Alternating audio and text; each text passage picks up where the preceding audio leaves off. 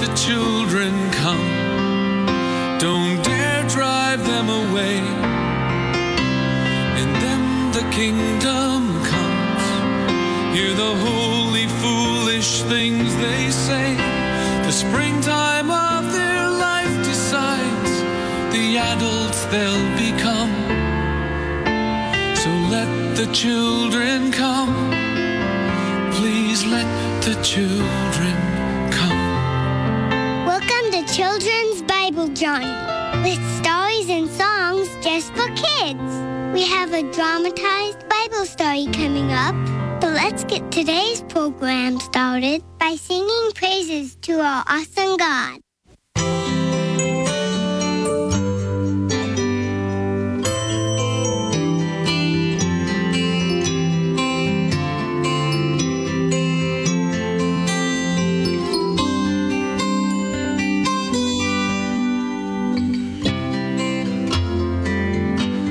One evening, Jesus was eating supper with his disciples. He was trying to explain to them that he was going away, and they could not go with him. They didn't know he was talking about his death on the cross. He told them not to be sad and promised to come back for them someday. He was going to heaven to prepare a place in his Father's house that would be big enough for all God's children. From John fourteen, verse two. In my Father's house are many mansions. I go to prepare a place for you. In my Father's house are many mansions. Many mansions in my Father's house. In my Father's house are many mansions. Many mansions in my Father's house.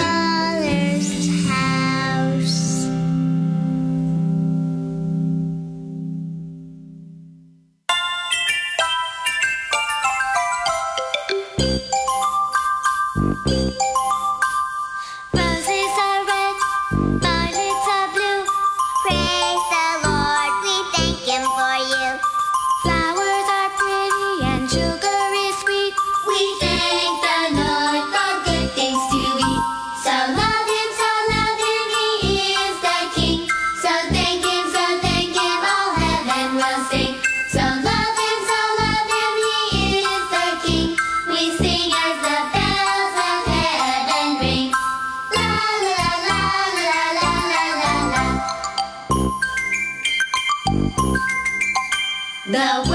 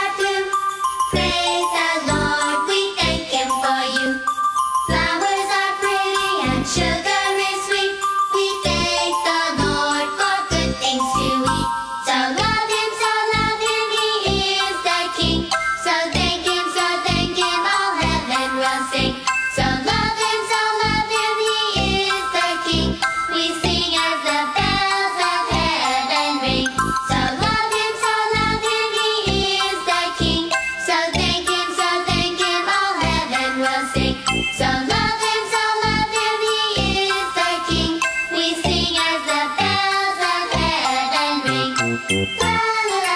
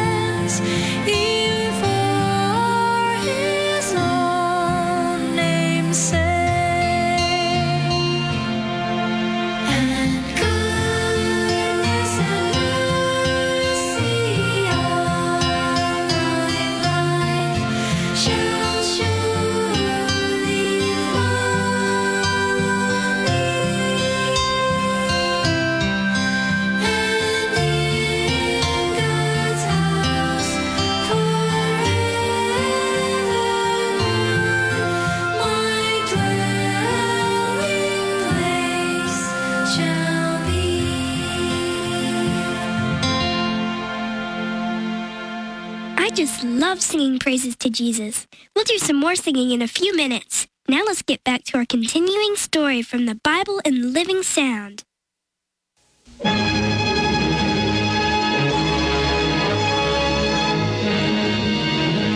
I've got to go, Mother. The king sent for me. But what does the king want of you? Have you done something to arouse his anger? No, I don't think so. He's going to hang you or behead you. I know he is. I just know it. Mother, you worry too much. Perhaps the king only wants to uh, ask a question, seeking information. I can't help but worry. I'm your mother, and I know the king is going to do something awful to you.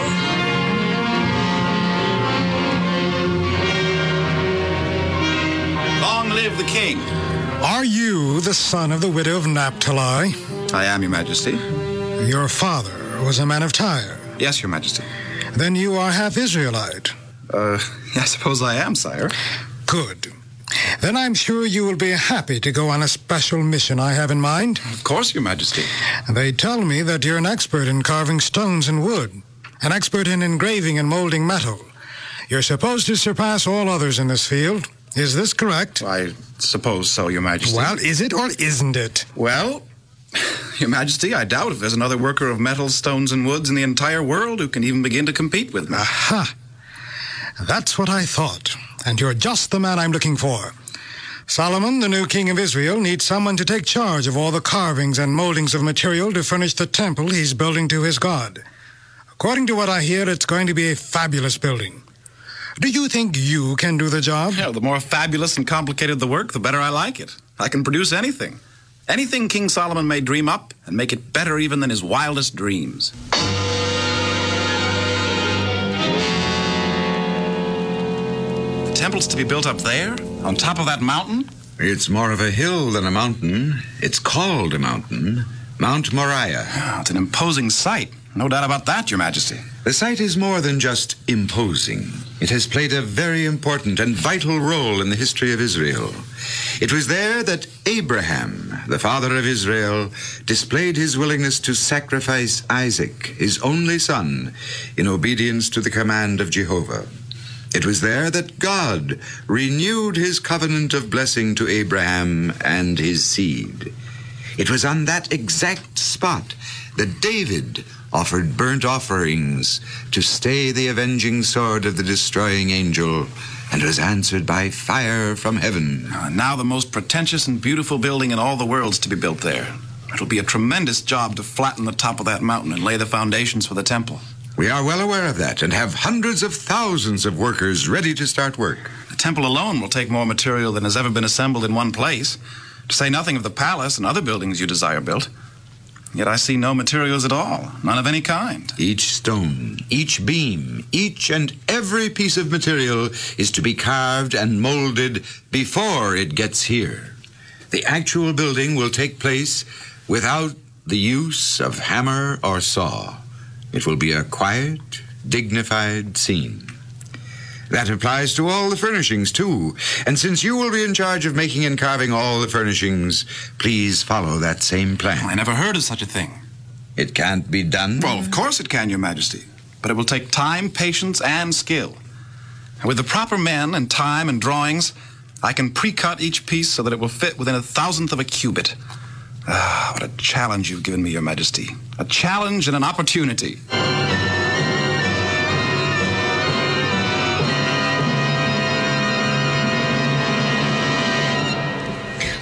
They're digging great holes and ditches in the clay. What is it? My father says it's that man from the north. I think his name is Hiram.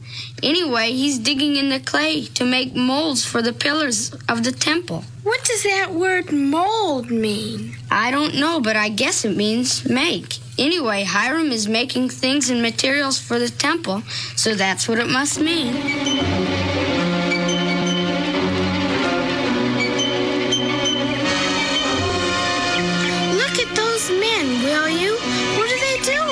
Looks like they're moving that big stone. Stone? It isn't a stone. It's as big as a house. They couldn't move a stone that big. It'd be too heavy. But they are. And it's square. How did it get like that? Answer me that if you can. They hewed it.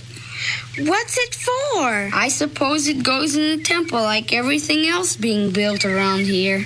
But it'll take them forever to move that big stone all the way up to the top of Mount Moriah. I know it. Father says it'll be years before they get the temple completely built. They haven't even started it yet. I know that, too. So far, they've just been getting the stones and things ready to start building. Boy, it's going to be awfully big and pretty when it's done. Yes.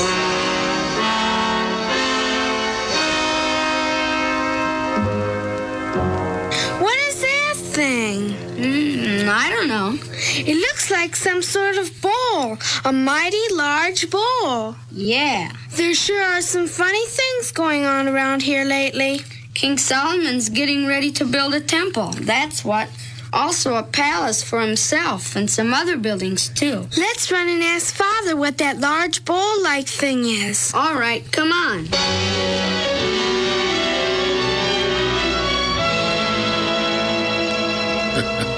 I don't wonder you're puzzled at all the things going on and being made in Jerusalem these days. That man Hiram, that king of Tyre, sent King Solomon to be in charge of making the furnishings, surely is a genius. He can make anything out of any material. Brass, copper, wood, gold, silver, iron, linen. But what is that large round bowl thing we see? That, my dears, is called a sea. It's large, the largest one ever made. It's almost twenty feet from one brim to the other, and it'll hold almost fifteen thousand gallons of water. It'll be held up by twelve bronze oxen. What's it for? Well, it'll be used by the priest in ritual washings. What do you know? We're going to see many odd things during the next five to ten years. But when it's all done, we here in Jerusalem will have the most beautiful and the most famous temple in all the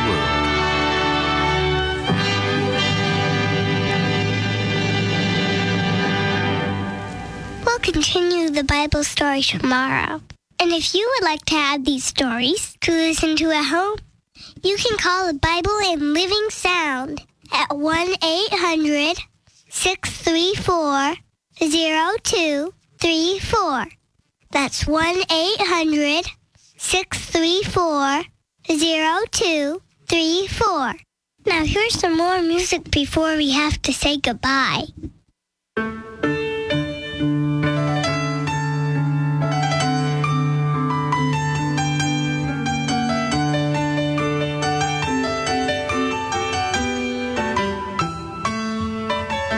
If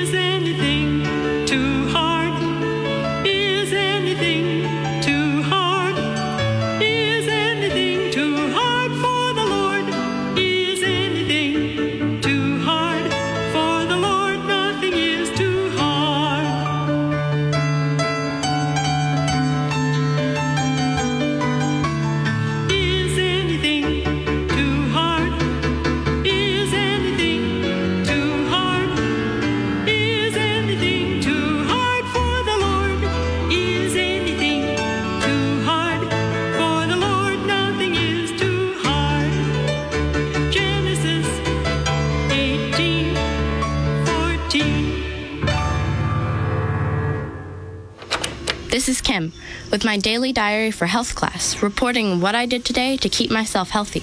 Today I ate an apple. Yes, yes, I know. Eating an apple each day doesn't make you healthy. But when I ate that apple, I didn't eat something that would make me unhealthy. I didn't eat candy. I didn't eat something with a lot of fat in it, like a piece of meat or foods made with a bunch of butter or oil. I didn't eat refined foods like white rice or white flour that don't have anything healing in them. So eating an apple is only part of the picture. What I didn't eat is just as important. I also ate a lot of fruits and vegetables. These foods have a ton of healing stuff in them, like vitamins, nutrients, and complex carbohydrates. I learned in class that complex carbohydrates, which are found in whole plant foods, are a lot healthier than simple carbohydrates, like those found in refined foods. So I eat mostly whole foods, like fruits and vegetables, not refined foods that come in cans or packages. How does this make me healthy? Well, many of my friends are kind of fat. Okay, they're very fat. Fat isn't healthy. But because I eat mostly whole foods, I'm not fat. Because I'm not giving my body anything to turn into fat, like all those calories or fatty foods. My body has the foods it needs to stay healthy and nothing more. So when you see me eating an apple, don't just say, "Hey, Kim is eating an apple." Instead say, "Hey, look, Kim isn't eating sugary candies or foods with a lot of fat in them." See what I mean? God has given us everything we need to be healthy inside and out. During Creation Week, He established a health plan for every creature on earth. To learn more about healthy living and about the God who created us all, go to kids bible info dot com. That's kids bible info dot com. This program was brought to you by the Children's Ministries Department of the General Conference of Seventh-day Adventists.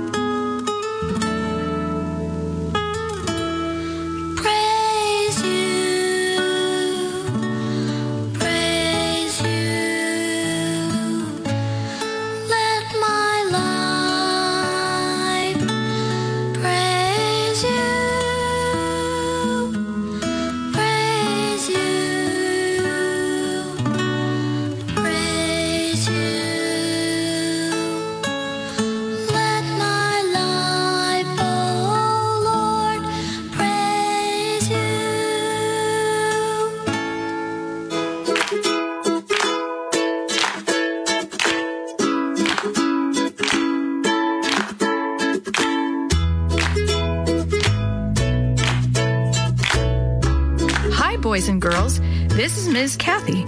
I'm so happy you've joined me today for another story just for you. Today's story shows you how great it is to have a pet and how sad it can be when a pet disappears. While Jenny and her friend Natalie search for clues about what happened to Butterscotch, Jenny learns some important lessons about forgiveness. Chapter two, The Blue Ribbon Plan. Jenny's mother had her head stuck in the refrigerator while Jenny ate her breakfast. "Genuine, is this your feet butter watch?" she asked. Jenny's hand stopped halfway to her mouth. "Huh?" Her mom closed the door of the fridge and held out a glass bowl filled with something that smelled very strange. I said, "Jenny, what is this you're feeding Butterscotch?" She tapped the bowl with one finger. "And why is it in one of my good bowls?" Jenny finished another spoonful of Captain Crusader cereal before she answered. "It's a special diet, Mom. I asked the man at the pet store what would make Butterscotch's coat shine, and this is what he said to feed her." "Couldn't you just brush her?" Missus Wallace asked, wrinkling her nose at the nasty smell. "Oh, I'm doing that too," Jenny replied eagerly. Missus Wallace spooned Butterscotch's food into a plastic container and put a cover on it. "Let's keep it in here when she isn't eating it," she told Jenny. "You can still use the bowl, although I can't imagine why you want to feed her out of a good glass bowl." "So she'll feel special," Jenny explained. Missus Wallace laughed. "Why don't I just get down the crystal dishes so she'll feel really special?" "Would you?" Jenny asked hopefully before she realized that her mother was joking. As always, Jenny waited for her friend Natalie so they could walk to the bus stop together. Natalie had already heard about the pet show. "I brush Butterscotch every night for at least fifteen minutes, Jenny explained again. "And she doesn't mind?" Natalie asked. "No, Butterscotch loves to be brushed," Jenny said, "and she loves the special diet I put her on. It's making her coat really shiny. This afternoon during library time, I'm going to get a book about cats from Mister Boardman so I can study up on them. Mister Boardman recommended a book called Me and My Cat. Jenny put it in her book bag and took it with her everywhere she went, reading it at lunch and sometimes during recess. Natalie jumped rope on the playground beside her. "Come on, Jenny," she called. "You can read that old book anytime. Let's skip rope. If we find someone else, we can practice doubles." Jenny looked up from her book and tried to block the sunshine with one hand. "I can't, Natalie. I only have a little time to learn everything there is to know about cats so Butterscotch can win that blue ribbon." Natalie rolled her eyes. "That's all you ever think about anymore," she whined. "It's not the only thing," Jenny grinned, "but if I don't learn about cats, I won't win." "Yeah, yeah." Natalie's jump rope blurred with speed as she jumped hot peppers. "Well, let me know when you've learned enough." On Thursday, Natalie and Jenny sat together on the bus as they rode home from school. "Do you want to stop off at my house and help me make room on my wall to hang Butterscotch's ribbon?" Jenny asked Natalie. "All right," Natalie agreed. "But after that, can we play horses?" Jenny nodded. "Would you quiz me on some cat questions first?" Natalie groaned. "Do I have to?" "Yes," Jenny said. "You want me and Butterscotch to win, don't you?" "Of course I do," Natalie said. "I'm your friend, aren't I?" When they walked into Jenny's room, Butterscotch jumped off the bed and wove in and out of their legs. "I think she wants to go out," Jenny said. "I'll be right back." Closing the door behind Butterscotch, Jenny headed for the kitchen. "Mom, can Natalie and I have some lemonade?" Natalie's eyes grew big when she saw the big, cold glasses of lemonade. "Thanks," she said, sipping eagerly. "I was really thirsty." Fresh lemon pieces floated around in the glasses, and Natalie fished for one, then bit into it and made a face. "Ew," she said. "Sour." "Of course it's sour, silly. What do you want to do first? Ask me questions or make room on my wall for the ribbon?" Natalie sat down carefully on the edge of Jenny's bed. "Questions," she said. Jenny handed her the book and answered questions until Natalie got tired of asking them. "Jenny," her mother said, poking her head into Jenny's bedroom, "please be sure Butterscotch is in before it gets dark." "Sure, Mom," Jenny said. "If we hurry," she told Natalie, "we'll just have time to make a spot on my wall for the ribbon. Then I'll go let Butterscotch in and we'll show her." "Don't forget you said we could play horses," Natalie reminded Jenny. "I won't forget," Jenny promised. Climbing up on her bed, she carefully took down her cat calendar and poster of a cat that looked almost exactly like Butterscotch and handed them to Natalie. "Here, would you put these on my dresser, please?" Natalie placed them gently on Jenny's dresser. Jenny bounced off the bed and walked across her bedroom floor to see how the spot looked from across the room. She looked at the wall and then at Natalie, who was impatiently tapping her foot. "I just had a great idea," she said excitedly. "Why don't you come to Family Day, too? Do you think you could?" Natalie looked surprised. "I could come?" "Sure, why don't you ask your parents?" Jenny suggested. "All right, I will," Natalie agreed. Jenny pointed to the wall. "What do you think?" she asked. "I think it's a good spot," Natalie agreed. "Now, can we play horses?" Jenny laughed. "Okay, now we can play horses." They raced each other to the door. Just as Jenny reached out to open it, her mother came around the corner. "Oh, Jenny, did you bring Butterscotch in yet?" she asked. Jenny gulped. "No, not yet, Mom. I'll do it right now." Missus Wallace nodded. "Good. We wouldn't want her to be out after dark. You never know what could happen to her." "Hey," Natalie said as Jenny came out, "let's play hopscotch instead." By the time Jenny returned with chalk to make lines on the driveway, she had forgotten all about Butterscotch. When Jenny got back, Natalie had found a small stone to use as a marker. "You first," she said generously. "Okay." Jenny threw the stone and started hopping. They had been playing for about fifteen minutes when a loud toot made them both jump. As they stepped off onto the grass to let a big station wagon pull into the driveway, Jenny frowned. Inside the car was Dee Dee's cousin, Tevin. Before Tevin or his parents could get out of the car, Dee Dee and her family drove up behind them. Dee Dee bounded out of the car almost before it stopped. "Hi, Jenny," she called. "Tevin and his family are going to move into their new house tonight, so we stopped by to visit on the way over." Inside, Jenny groaned. She looked nervously at Natalie and wondered if, just once, Tevin could force himself to be nice. Tevin's mother got out of the car, talking so fast that Jenny wondered how she managed to breathe. "You'd better get out and take advantage of the chance to rest, Tevin, because you'll get awfully tired unpacking your things and getting your room straightened out once we get home. I won't have a moment's peace until we get everything organized. Boxes, boxes everywhere." She turned around before she had walked halfway up the driveway to the house. "Tevin, get out and visit." When Tevin stuck his legs out of the door, his mother turned around and kept walking toward the house with Tevin's father and Mister and Missus Adams. Before he got out, Tevin pushed back a little brown and white dog that was trying to scramble over his lap and get out of the door. "Stay here, Shorty," he said gruffly as he got out and slammed the door behind him. "That's a cute dog," Jenny offered as she watched the little creature scratch excitedly on the car window. Suddenly, the dog started bouncing up and down like a basketball. Tevin glanced at the dog. "He's okay for a dog, I guess." "Don't you like dogs?" Natalie asked, but before Tevin could answer, Natalie's mother called her from down the street. She turned to Jenny. "Sorry, guess I've got to go." "I'll see you later," Jenny called as she watched Natalie jog toward home. "Tevin!" his mother shrieked, sticking her head out the front door. "Let Shorty out to do his business." "Yes, Mom," Tevin said, opening the door of the car. The little dog shot out from inside the car as if he'd been fired from a cannon. Jenny giggled at him as he darted around the yard, sniffing everything. "He's so short, he looks like a beagle that got cut off at the knees," she said. "I don't like dogs," Tevin replied sourly. "Why not?" Dee Dee asked. Tevin shrugged. "I just don't. I only like cats." "Do you have any cats?" Jenny asked. "No," Tevin replied, "but I'm going to get one real soon." "Can we go inside?" Dee Dee asked suddenly. "I'm getting chilly out here." Before they made it to the front steps, Tevin remembered that Shorty was still running around the yard. He turned back just as a horrible squeal stopped them all in their tracks. "What was that?" Jenny asked. At the same moment, she had an awful feeling that she knew what it was. "Butterscotch!" she wailed.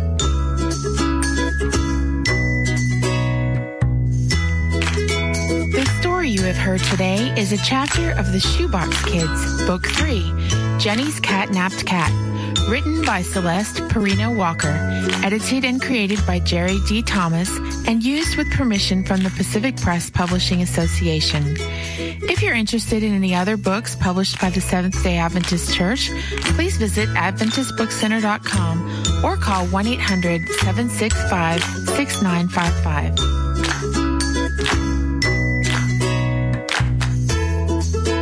This podcast is a production of the Carolina Conference of the Seventh-day Adventist Church. Let the children come.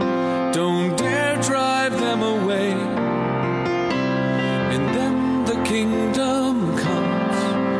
Hear the holy foolish things they say. The springtime of their life decides the adults they'll become. So let the children come, please let the children come. Children's Bible Journey was brought to you by three A B N Australia Radio and is a production of Lifetalk Radio at lifetalk dot net.